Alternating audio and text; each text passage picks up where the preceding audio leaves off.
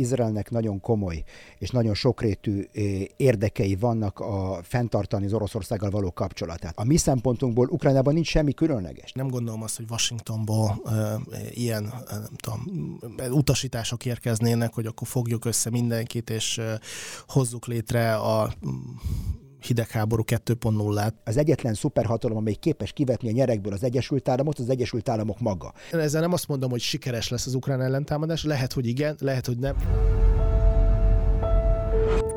Nagyon nagy tisztelettel és szeretettel köszöntöm a Mandiner nézőit és hallgatóit. Ez itt a Harctér.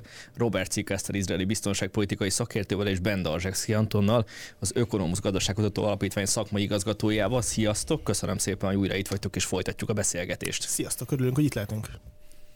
Sziasztok! Robert, hozzád fordulnék még hozzá ö, egy halom izraeli kérdéssel.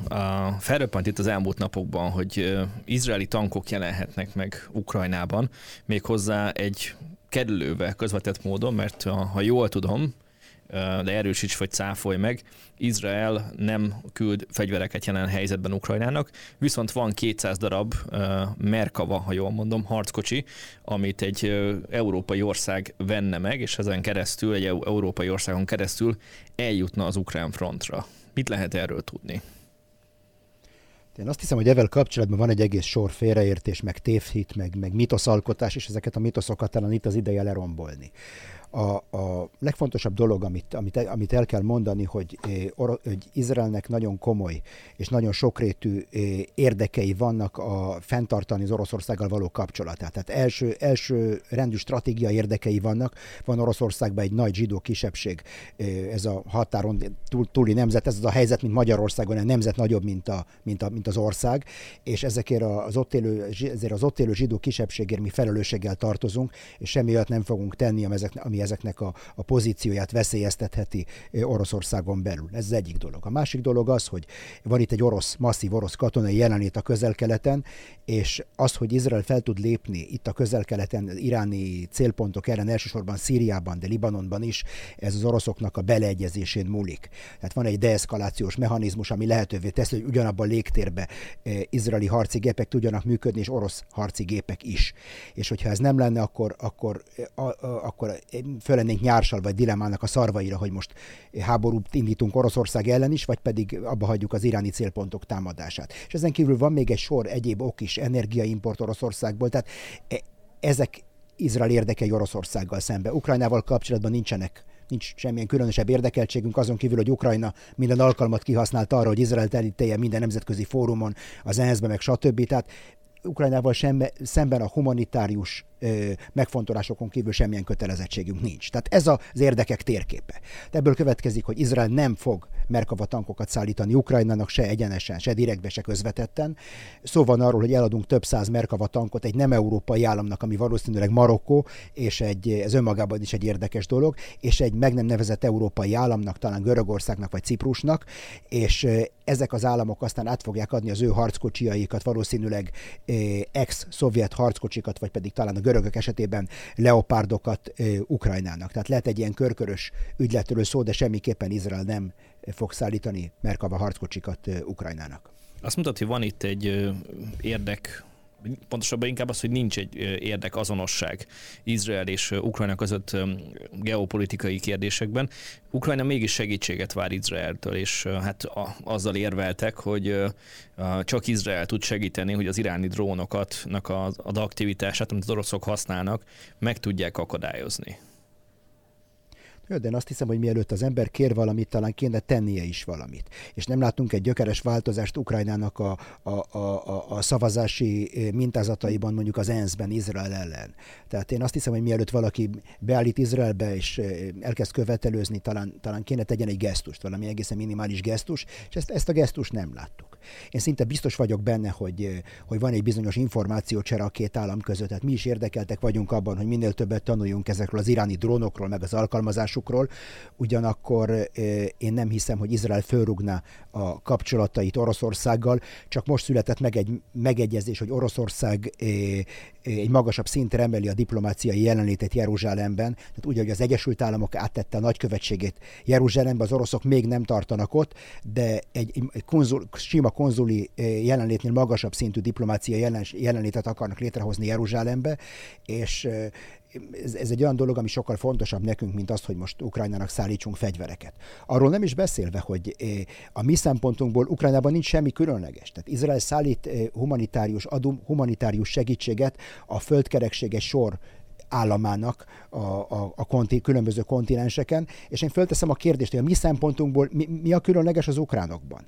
Vannak más államok is humanitárius válságokban, háborúkban, akiket segítettünk. Én magam is 94-ben Ruandában voltam egy ilyen humanitárius misszióval, de, de mi a különleges Ukrajnában? Tehát miért, miért jogosult Ukrajna egy különleges el, e, e, minősítése vagy elbánásra Izrael, Izrael részéről? Én nem látok benne, bennük semmi különlegeset emelik az oroszok a diplomáciai aktivitásokat vagy részvételüket Jeruzsálemben, ezt mondtad, akkor ez egy háborútól vagy nemzetközi helyzettől független dolog, vagy pedig összefügg azzal, hogy az ukránok most azt várják Netanyahu-tól, hogy Ukrajnába látogasson, azt mondják, hogy Ukrajnába kellene látogatni, hogy kifejezze szolidaritását és támogatását Ukrajna irányába.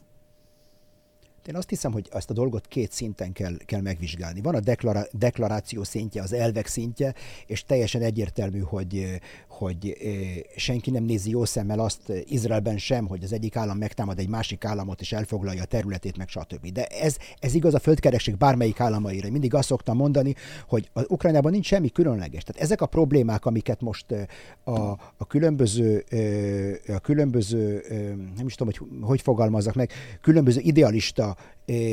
világnézetet képviselő politikusok, meg, meg elemzők a, a zászlójukra tűznek, az, az, az miért nem volt érvényben, mikor a, a, a, a Föld más országait támadták meg. Tehát látunk háborúkat a földkerekség millió pontján, ott miért nem érvényesültek ezek az elvek.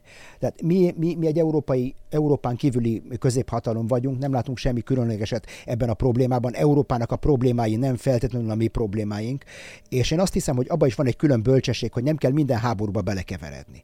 Tehát én azt hiszem, hogy a, amennyire takarékos tud lenni valaki az ellenségeivel, meg takarékoskodni kell az ellenségeinkkel is, minél inkább.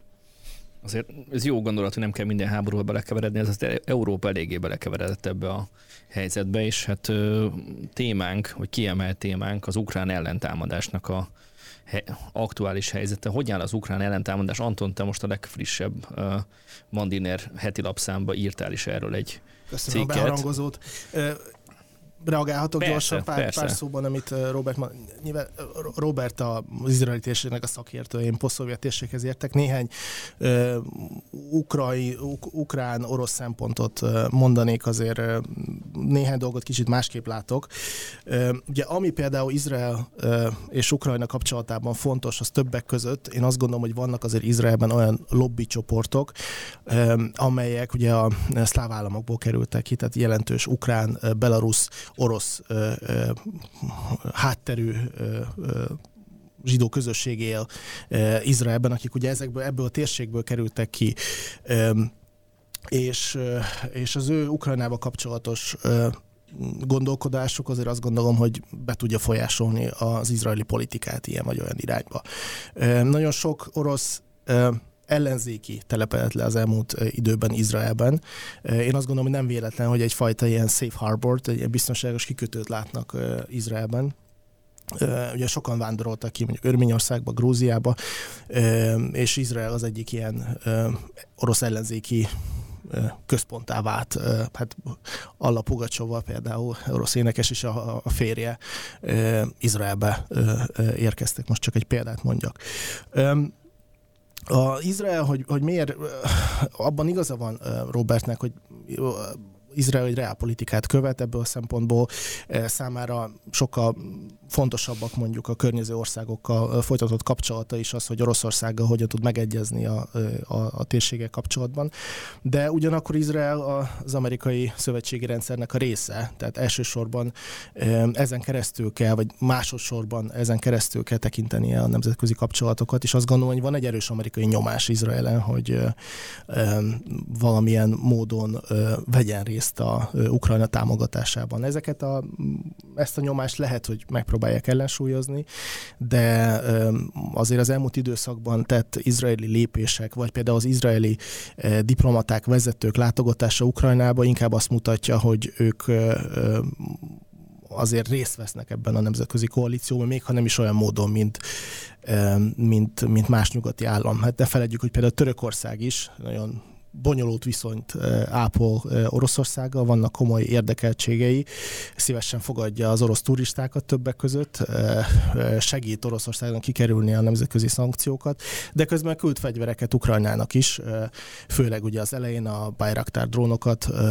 ugye Törökországból szállították, és most is van egy ilyen együttműködés, szó, sőt korábban szó volt arról is, hogy akár egy, egy Bajkár gyárat létesítenek Ukrajnában. Most nem tudom, hogy hol tart ez a fajta közös gondolkodás. Tehát ez egy, egy bonyolult viszony, és azt gondolom, hogy azért Izrael e, tesz is gesztusokat Oroszország irányába is, de közben megpróbál megfelelni ennek a, ennek a nemzetközi koalíciós e, elvárásnak is, ami az Egyesült Államok felől e, érkezik. És egyébként ugye ilyenfajta háttérben kötött alkukat látunk máshol is, hogy ugye Robert is említette, hogy lehet, hogy ezek a Merkava harckocsik, vagy nem közvetlenül Ukrajnába mennek, de ugye kiváltanak azzal más országban lévő felszereléseket, amelyek felszabadulnak, és azzal ugye tovább tudnak menni ezek a felszerelések Ukrajna felé. Tehát nyilván ez is valamiféle alkunak a része, hogy akkor ti küldjetek nekünk ilyet, mi meg ezt oda tudjuk adni Ukrajnának, és ugye ilyen alkú van például Japánnal vagy Dél-Koreával is a, a, az Egyesült Államoknak, ezek az országok küldenek, nem küldenek közvetlenül fegyvereket Ukrajnába, hanem mondjuk az Egyesült Államok vagy nagy britanniában is. Véhetően ők tudják azt, hogy ez egy ilyen csereszabatos eszköz, és hogy ők azt adják, akkor azt meg az amerikaiak, meg a saját Ez a dílnek a része. Adják. Természetesen nagyon, nagyon is tisztában vannak ezek az országok, hogy hogyha ők szállítanak fegyvert mondjuk az Egyesült Államoknak, akkor az Egyesült Államokban felszabaduló kapacitás azt, aztán tovább megy ö, ö, Ukrajna felé. Tehát ö, azt gondolom, hogy Izrael is teljesen tisztában van azzal, hogy ö, ö, ha elküldi azokat a harckocsikat X meg nem nevezett országból, hogy több, Robert is mondta, több ország ország is felmerült, többek között Görögország, vagy egyes források Lengyelországot is említenek, akkor, akkor nyilván ezután ez azt, azt a, az a lépés fogja követni, hogy abból az országból lévő katonai fegyverek majd eljutnak Ukrajnába. Itt egy pillanatra szerintem álljunk meg, és akkor ne bonyolódjunk még az ukrán ellentámadás helyzetébe.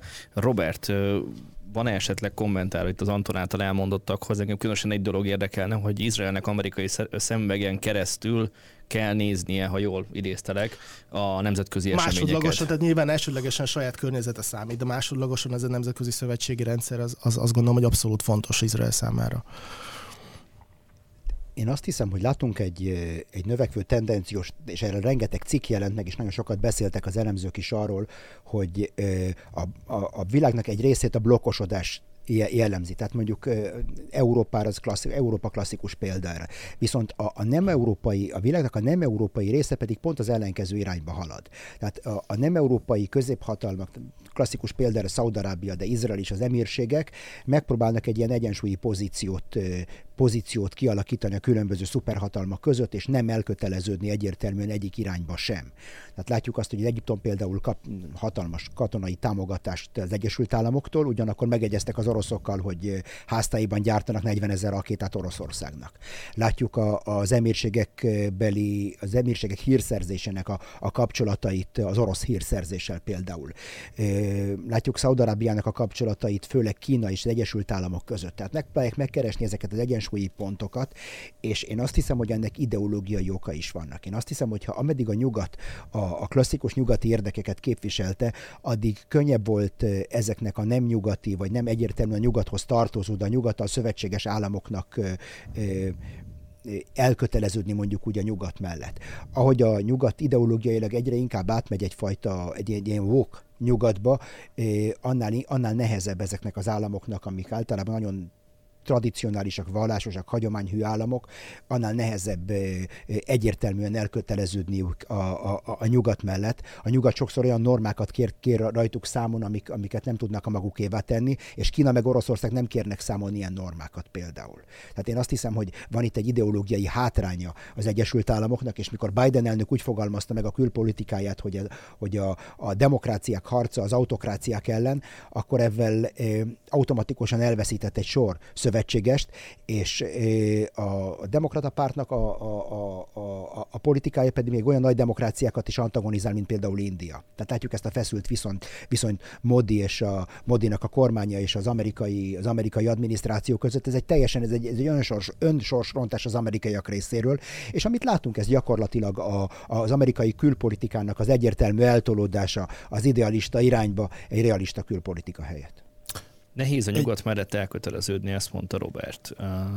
Ö, részben és ne, egyre nehezebb. Robertel. Uh, valóban, De mintha az amerikaiak is mások, és egyre inkább valóban szeretnék a, ezt. Igen, valóban erre a, az ideológiai szempontoknak a, a behozatal az, az nehézséget okoz számos állam számára, hogy kövessék ezt a, mm, ezt a nyugati modellt. De amit Robert is említett, ugye elindult a világ blokkosodása. Így van és Robert szerint, ugye, ha, ugye azt mondtad, hogy uh, Izrael és Kína és Oroszország ugye nem szeretnék követni ezt a modellt, uh, és ők uh, próbálnak egyfajta egyensúlyi kapcsolatot uh, kialakítani. De a, amitől a blokkosodásnak pont az a lényege, ugye, hogy, hogy több blokk alakul ki, és a nyugat az egyik blokkja lesz ennek a rendszernek sajnos, tehát visszatérünk valahol a hidegháborús korszakba, és ugye más blokkok is kezdenek kialakulni, ugye a Kína körüli blokk, ahova most a jelek szerint Oroszország is tartozni fog, tartósan. Ez egy másik blokk lesz, tehát előbb-utóbb ezeknek az államoknak el kell majd dönteni, hogy ők egyértelműen, nem tudom, az ázsiai blokkba fognak tartozni, tehát mondjuk Izraelről vagy Törökországról beszélek, ők most az, az ázsiai blokkba fognak tartozni, a kínai szövetségi rendszerbe, vagy, vagy a nyugat családhoz tartoznak. Tehát ha, hogy mondjam, ha minden prosperáló és jó és globalizmus van, ahogy az elmúlt évtizedekben megszoktuk, akkor úgymond a kérdés nincs így föltéve, hogy akkor te most velünk vagy, vagy ellenünk vagy, de amikor konkrétan háborús helyzet van, és most nem csak az orosz-ukrán háborúról beszélek, hanem arról a potenciálisan jövőben elkövetkező konfliktusról, ami esetleg Kína és Oroszország között bocsánat, Kína és az Egyesült Államok között bekövetkezhet, akkor ebben a helyzetben a kérdés itt szól, hogy te most velünk, a nyugattal tartasz, Izrael, vagy, vagy, te, vagy te a másik oldallal vagy. Tehát előbb-utóbb... Tehát, tehát ez a politika, akarják szűkíteni, hogy aki nincs velünk, az ellenünk van? Én azt gondolom, hogy a trend, a trend ebbe az irányba halad. Tehát egy idő után egy darabig fenn lehet tartani ezt az állapotot, hogy akkor azt mondjuk, hogy jó, én, mint Törökország, én a NATO része vagyok, de nekem nagyon bonyolult bonyolult kapcsolataim vannak Oroszországgal, és megpróbálok mindent megtenni, hogy gazdaságilag is profitáljak belőle. De ez csak egy darabig folytatható, tehát ebből... Az elmúlt évtizedek meg arról szóltak, hogy aki nincs ellenünk, az velünk van. Az elmúlt évtizedekben ez nem volt ennyire kiélezve, mert alapvetően ez a Fukuyamai modell érvényesült, nem lesznek háborúk, mindenki boldog, vagy csak lokális háborúk vannak, de hogy nagy hatalmak közötti háborúk nincsenek, előbb-utóbb mindenki demokrácia lesz, és lesz egy ilyen boldog egymás mellett élés. Ugye ez a modell, ez úgy tűnik, hogy megdőlt, és igenis lesznek várhatóan konfliktusok a jövőben, igenis elindult a nemzetközi fegyver, fegyverkezés, igenis elindult a blokkosodás, amiről Robert is beszélt, és ez a fajta magatartás, hogy én most kivárok, és megpróbálok ide is, oda is, két, két oldal között lavírozni, ez, ez nem fog működni. Ahogy látjuk, például Belarusban sem működött. Lukasenka két évtizeden keresztül erre építette külpolitikáját, hogy akkor megpróbál, anélkül, hogy teljesen Oroszország felé tendálna, megpróbálta fenntartani a viszonyt a nyugattal. És ez egy darabig működött, de a jelenlegi helyzetben ugye látszik, hogy Lukasenkának sem működik, tehát Belarus egyértelműen most már orosz érdekszférába került, a nyugattal minden kapcsolat megszakadt. Én azt gondolom, hogy ugyanez vár azokra az államokra is, amelyek most nem tudták még egyértelműen felvenni a, a pozíciót. Előbb-utóbb rá lesznek kényszerítve, hogy oldalt válasszanak. Azt gondolom, hogy a jelenlegi trendekből ez következik. Robert, kívánsz valamit hozzáfűzni ehhez a blokkhoz? Igen, igen. Én azt hiszem, hogy kétségtelen, hogy van van itt két folyamat. Van egy blokkosodási folyamat, és van egy ilyen függetlenné válás folyamata is. És én azt hiszem, hogy a, ahogy az előbb is mondtam, hogy a világ különböző pontjain ez más, másképp érvényesül talán az ukrán háború a legjobb példa arra, hogy a, a, a, a világ államainak a döntő többsége, a 70%-a nem, akar, nem akarja elkötelezni magát se az egyik fél, se a másik fél mellett, hanem is is, tehát a kontextustól függően ö, működik együtt az egyik félel vagy a másik félel. Lesznek blokkok, de a blokkokon kívül a világ államainak a nagy része blokkokon kívül fog maradni, és akkor olyan érdekes dolgokat is látunk például, mint Macron elnököt, ö, a Macron elnök kacsingatását Kína felé, vagy Macron elnök, aki meg, megpróbálja meghívatni magát a BRICS-nek a következő ö, konferenciájára, azt hiszem, hogy Dél-Afrikában lesz. Ö, látjuk a Szaudarábiát, hogy a, a valuta tartalékainak egy jelentős részét ö, már, már már yuanba fekteti, és a yuan alapú energiakereskedelmet kezd folytatni. Tehát én azt hiszem, hogy egyre több olyan avval ellentétben, amit Anton mondott, én azt hiszem, hogy egyre több olyan középhatalmat fogunk látni, akiknek már tömegpusztító fegyver lesz, atomfegyver lesz, gondolok itt Iránra, gondolok Törökországra, más államokra is, és kevésbé lesznek rászorulva a szuperhatalmakra, hogy egyfajta atomernyőt borítsanak föléjük, és én azt hiszem, hogy ez a, egy, egy, a, a világ, amibe, ami, ami felé haladunk, a, a, a, az inkább egy ilyen is-is világ lesz, a világ, a, aki megteheti. Aki nem teheti meg, az kénytelen lesz fölvenni az egyik csapasz, csapatnak a, a mezét és abar csapatba játszani. Viszont én azt hiszem, hogy minden politikai vezetőnek az az álma, hogy, hogy opciói legyenek, hogy választhasson, hogy választási lehetősége legyen, és aki megteheti, az választani fog, és aki meg nem teheti meg, az kénytelen lesz leigazolni, épp úgy, mint a fehér orosz elnök. Belemanyolódtunk itt a blokkosodásba, de erre rá szerettem volna térni később, akkor maradunk ennél a témánál egyenlőre. Robert már beharangozta azt a kérdésemet, vagy azt a témafelvetésemet, ami Franciaországgal kapcsolatos, és Antonit rád reflektálnék. Ugye azt mondtad, hogy, a, hogy pontosabban nyugatot egy egységes tömbként írtad le. De mint hogyha ez az egységes tömb nem is lenne annyira egységes tömb, hogyha a francia elnök szeretne a BRICS országokhoz húzni, vagy csatlakozni, vagy nem tudom, hogy fogalmazzam meg. Nem húzni, ugye arról van szó, igen, Emmanuel Macron, hát legalábbis az jelent meg a sajtóban, hogy megpróbál meghivatni magát a, a BRICS csúcsra, ami ugye jelek szerint nem is biztos, hogy meg lesz tartva, hiszen Dél-Afrikában ugye augusztusban lenne a csúcs, Dél-Afrikában lenne, és Dél-Afrika ugye része a Nemzetközi Büntetőbíróságnak, amely ugye Putyin ellen elfogadó parancsot adott ki, és a Dél-Afrikában felmerült, hogy esetleg nem ott tartanák meg, vagy le, lefújnák a csúcsot, mert ha Vladimir Putyin személyesen érkezne a csúcsra, akkor ők, ők betartanák a, a, a rájuk tehát az ő kötelezettségeiket is letartóztatnák Vladimir Putyin. Tehát nem is biztos, hogy meg lesz tartva egyáltalán ez a csúcs, vagy lehet, hogy hoznak egy olyan kompromisszumot. Ez egy bátor vállalás lenne letartóztatni. Hát most jelenleg itt tart a, a, a folyamat, ugye ez hivatalosan a dél-afrikai vezetőktől.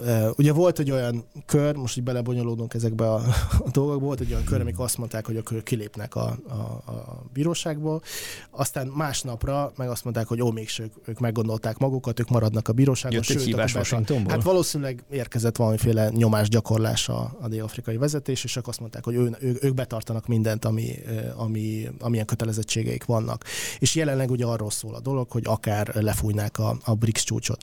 Mindenesetre az, hogy Macron ö, szeretne elmenni a csúcsra, az, ö, ez inkább azt mutatja, hogy Franciaországnak vannak erős ö, ambíciói, tehát Franciaország szeretne, és ezt az elmúlt években látjuk, Franciaország szeretne a, az Európai Unió, vagy, vagy Európa egyik vezető államává válni, és ehhez bizony fel kell vállalni az olyan együttműködéseket, ehhez vizibilisnek kell lenni, fel kell vállalni az olyan együttműködéseket, mint, mint mondjuk ugye Kína felé történő ugye együttműködési kísérlet, és ugyanúgy ugye a BRICS-nek egyébként tagja Kína is, India is, Brazília, Oroszország, Dél-Afrika. Tehát, hogy ezeket, ezeket a diplomáciai csatornákat fenn kell tartani, és nyilván ez gazdaságilag is hasznot remél valószínűleg Emmanuel Macron ettől. Az, hogy a világ blokkosodás felé tart, ez nem zárja ki azt, hogy egyrészt blokkon belül különböző érdekek vannak, tehát a Európa és az Egyesült Államok érdekei a saját biztonságukat tekintve mondjuk egybeesnek, de máshol meg nem feltétlenül egyeznek. Tehát például, amit az Egyesült Államok mondjuk az európai iparról gondol, az, az nem feltétlenül egyezik arról, hogy az európai gazdaság mit szeretne elérni. Tehát az európai gazdaságnak például Kína az egyik legfontosabb partnere, az Egyesült Államok pedig abban érdekelt, hogy Kínát visszaszorítsa mindenhonnan, többek között európai piacokról is. Tehát ilyen ellentétek vannak blokkokon belül is, erről egyáltalán tehát hidegháború során is voltak ilyen ellentétek, ez nem azt jelenti, hogy ezek a blokkok nem lesznek működőképesek, ha lesznek ilyen blokkok, mert arra felé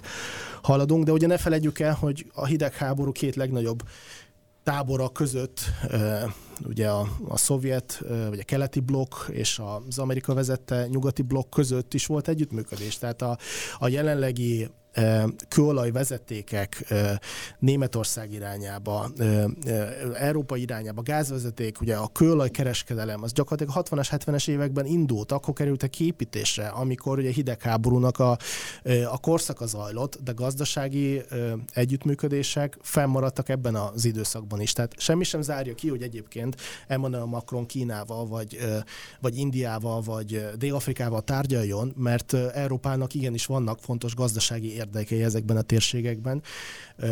És ez, ez ugyanakkor nem zárja ki azt, hogy ő, ők a Franciaország és az Európai Unió a nyugati blokkban, az amerikai szövetségi rendszerben legyen, és más téren, mondjuk biztonság politikailag, katonailag Kína, Kínával szemben helyezkedjen el. Tehát ezek a dolgok az, azt hiszem nem, nem egymás kizáróak, hanem komplementeri jellegűek. Anton azt mondta, hogy a blokkokon belül különböző érdekek vannak, mint hogyha Macron most újra írná, vagy újra szervezné az ő érdekeit, vagy a franciáknak az érdekeit, mert ugye egy másik érdekesség is folyik emellett, ez pedig az, hogy távolodnak a németektől, akik az elmúlt időszakban klasszikus szövetségeseik voltak, és hát elég sokat együttműködtek, főleg egyébként Angela Merkelnek az idején, és elég rossz a kapcsolat Macron és Scholz között, Viszont van egy érdekesség, hogy közben, mint meg megtalálni a hangot Georgia Meloni valaki, viszont nem az ő politikai oldala.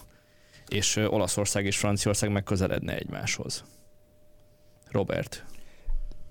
Én már többször beszéltem erről, hogy, hogy én egyre kevésbé látom Európát másnak, mint egy földrajzi fogalom. Tehát ha megvizsgáljuk, hogy mik a fő kihívások, amikkel Kelet-Európa szembenéz, tehát mondjuk van ez a terület az Alpoktól, meg a Kárpátoktól északra és keletre, az egy teljesen más Európa, mint az Alpoktól és a Kárpátoktól délre.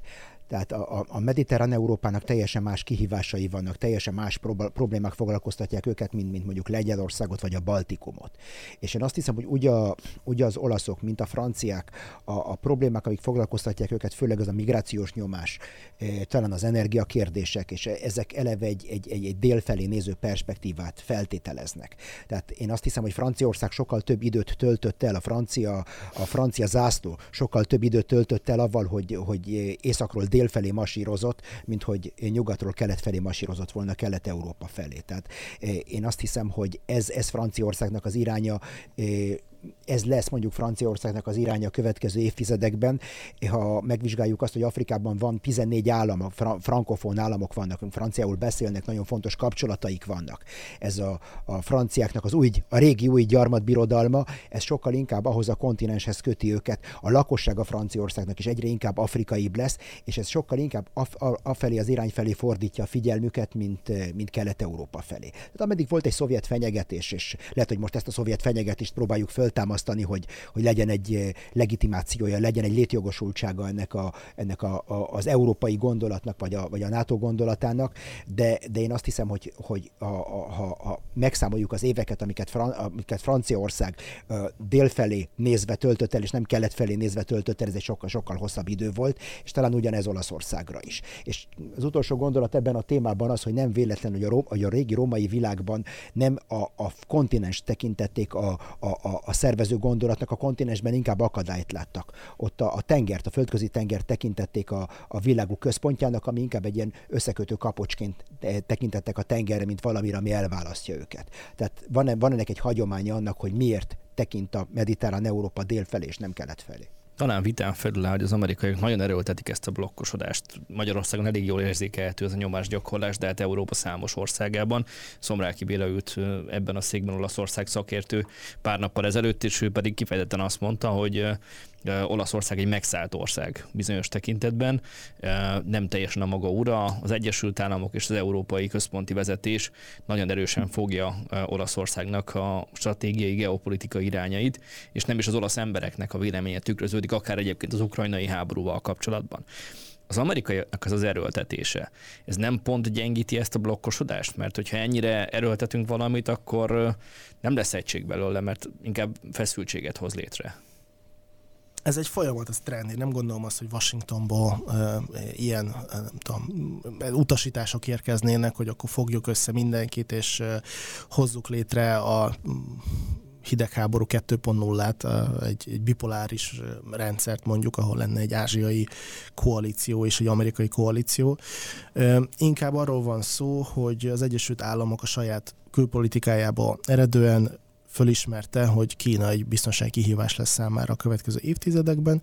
Ez a fölismerés ez nem most érkezett, valamikor még Obama idején ö, ö, történt ez a fölismerés, akkor került be ez az amerikai stratégiai dokumentumokban.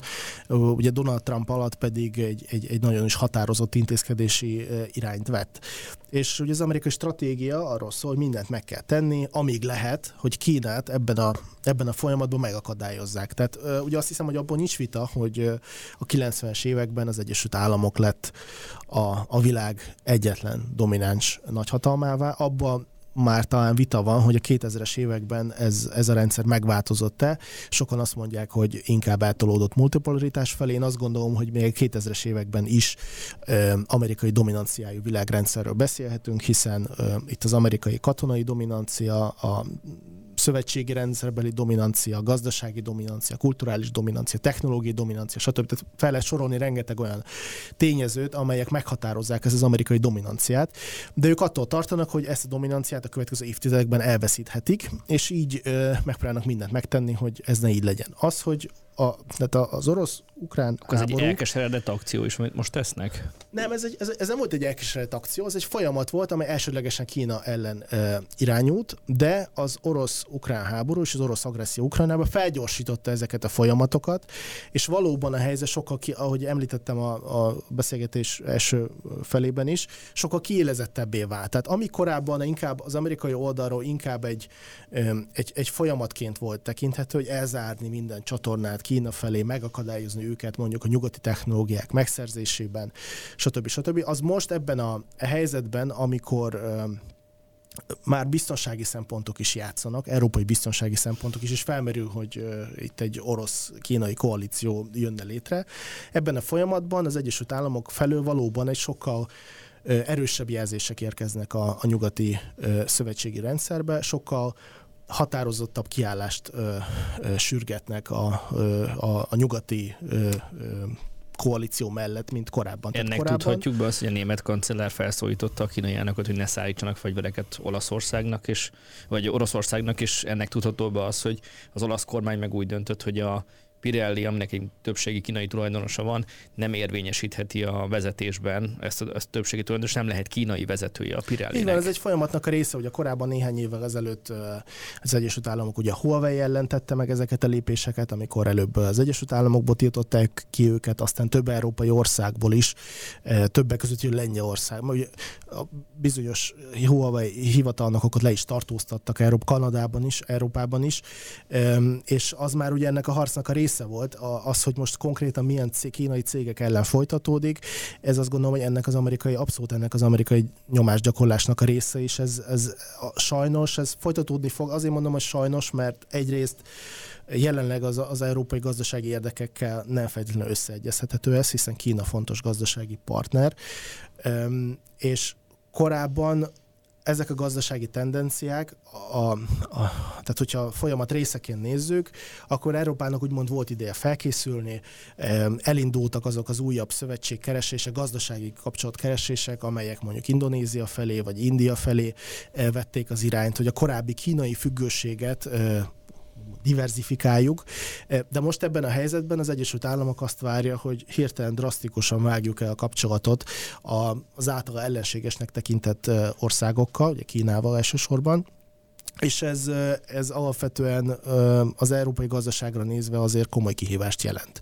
Rövid távon nehezen kivitelezhető, de pont a, tehát a háború ezeket a folyamatokat, tehát korábban ezek a folyamatok ott voltak a 2010-es évektől kezdve, csak sokkal lassabban működött ez a folyamat, a háború mindezt felgyorsította, és valóban egy ö, sokkal gyorsabban indult a blokkosodás, mint, mint, korábban, ö, mint korábban láttuk. Amiről Anton beszélt, arról nekem Zsezinszkinek a híres kötetének a címe a nagy sakjátszma jutott eszembe, csak egy másik képpel méghozzá azzal, hogy mint hogy itt egy szimultán sakjátszmát látnánk, amiben nem is az van, hogy egy ember, egy mester játszik 8-10 emberrel, hanem mindenki játszik mindenkivel, és a különböző saktáblákba, meg játékokba éppen aki arra jár, bele nyúl és uh, belekavar. Robert igen, kétségtelen teljesen egyetértek. És most uh, szeretnék, uh, szeretnék valamit tisztázni, hogy Anton, Anton tett egy ilyen feltételezést az egyik beszélgetésünkben, hogy nem biztos abban, hogy úgy gondolom, hogy az Egyesült Államok a világ vezető hatalma. Én úgy gondolom, hogy a világnak egyetlen egy globális hatalma van per pillanat, az, az Egyesült Államok. És én azt hiszem, hogy hosszú távon is a világnak a, a következő globális szuperhatalma az Egyesült Államok lesz. Tehát e, én, én ezt gondolom, van, lesz, egy, lesz egy káosz periódus a kettő között, lesz egy periódus, amit káosz fog jellemezni a, az erővonalak újrarendeződése, és én azt hiszem, hogy az Egyesült Államok igen következetesen és igen komolyan munkálkodik, hogy létrehozza azt a szövetséget, amelyik ki tudja vetni a nyerekből. Tehát ezt az orosz-kínai szövetséget nagyon keményen dolgoznak azért, hogy ezt a szövetséget minél jobban összekovácsolják. Tehát van itt egy iszonyatosan ö, ironikus, önsorsrontó amerikai politika, és látjuk, hogy az ukrán háború kapcsán, hogy úgy leszakadtak Amerikáról a szövetségesei. Akik megmaradtak, az a szövetségi mag maradt meg az Egyesült Államok körül, és ezt próbálja most Amerika igen erősen, igen nagy erő, erő gyakor, nyomás gyakorlásával egybe tartani, és ugyanakkor én, én azt hiszem, hogy, hogy rossz a stratégia, és mikor, mikor a stratégiád rossz, akkor hiába érsz el taktikai sikereket, akkor e, ezt, ezt a játszmát nem fogod megnyerni. Tehát látjuk ezt a próbálkozását az Egyesült Államoknak belevonni egy, egy atlanti szerződést a csendes óceáni térségbe, ahol nyitottak egy, egy, egy irodát, akarnak nyitni egy NATO irodát Japánban, és én, én ebben egyfajta ilyen Bretton Woods 2 próbálkozást látok, megpróbál az Egyesült Államok létrehozni egy szövet, új Bretton Woods-i szövetséget az eurázsiai ellenfelei ellen, annó a Szovjetunió volt, most Oroszország és Kína együtt, de, de ezt igen sikertelenül csinálja, és én azt hiszem, hogy, hogy az egyetlen szuperhatalom, amely képes kivetni a nyerekből az Egyesült Államot, az Egyesült Államok maga. És egyenlőre, egyenlőre jól haladnak ebbe, ebbe az irányba. Robert, ennek az ironikus képnek a része az, hogy a hírek arról szóltak itt az elmúlt napokban, hogy Kína katonai támaszpontokat hozna létre Kubában, aztán itt többen kétségbe vonták ezt, de, de ez is egy ironikus helyzet. Most tegyük fel, hogy ez a hír igaz, és Kína valóban eh, eh, katonai támaszpontokat vagy hírszerző bázisokat hoz létre Kubában. Most mi itt a probléma ezzel? Mi itt a probléma? Tehát, eh, hogyha Ukrajnának joga van csatlakozni a NATO-hoz, akkor, akkor kitagadhatja meg Kubának a jogát attól, hogy csatlakozzon a BRICS-hez, és akár kínai rakétabázisokat is telepítsen Kubába. Hát a kubai rakétaválság ide jut az ember eszébe erről.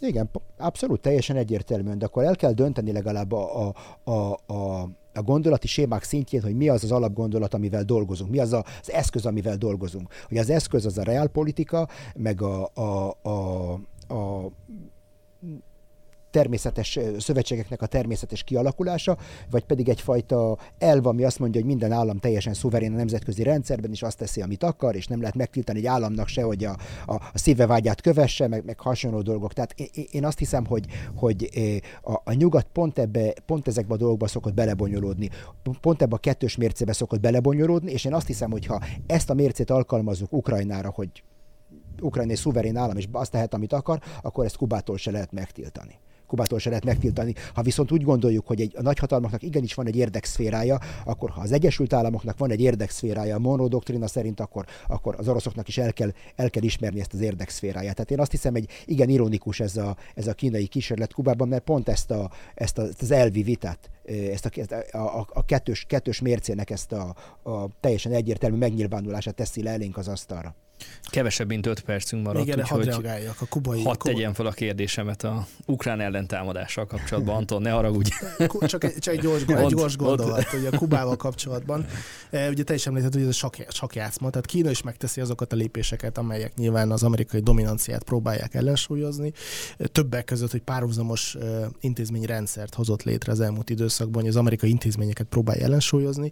Ez a katonai támaszpont dolog, ez azt gondolom, hogy inkább nem igaz, mint igaz ugye a, hír arról szólt, hogy kiképző bázis hoznának létre, nem katonai támaszpontot.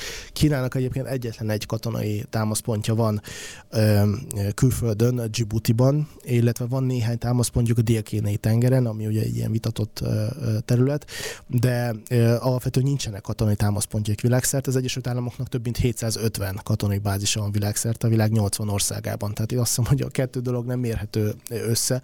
Csak Kelet-Ázsiában van több mint 330 katonai támaszpontja az Egyesült Államoknak. Tehát itt nem lehet összemérni a dolgot, az, hogy Kína, még ha létre is hoz valahol katonai bázisokat, még mindig nem lesz. Tehát az Egyesült Államoknak volt 80 éve, hogy ezt a folyamatot véghez vigye.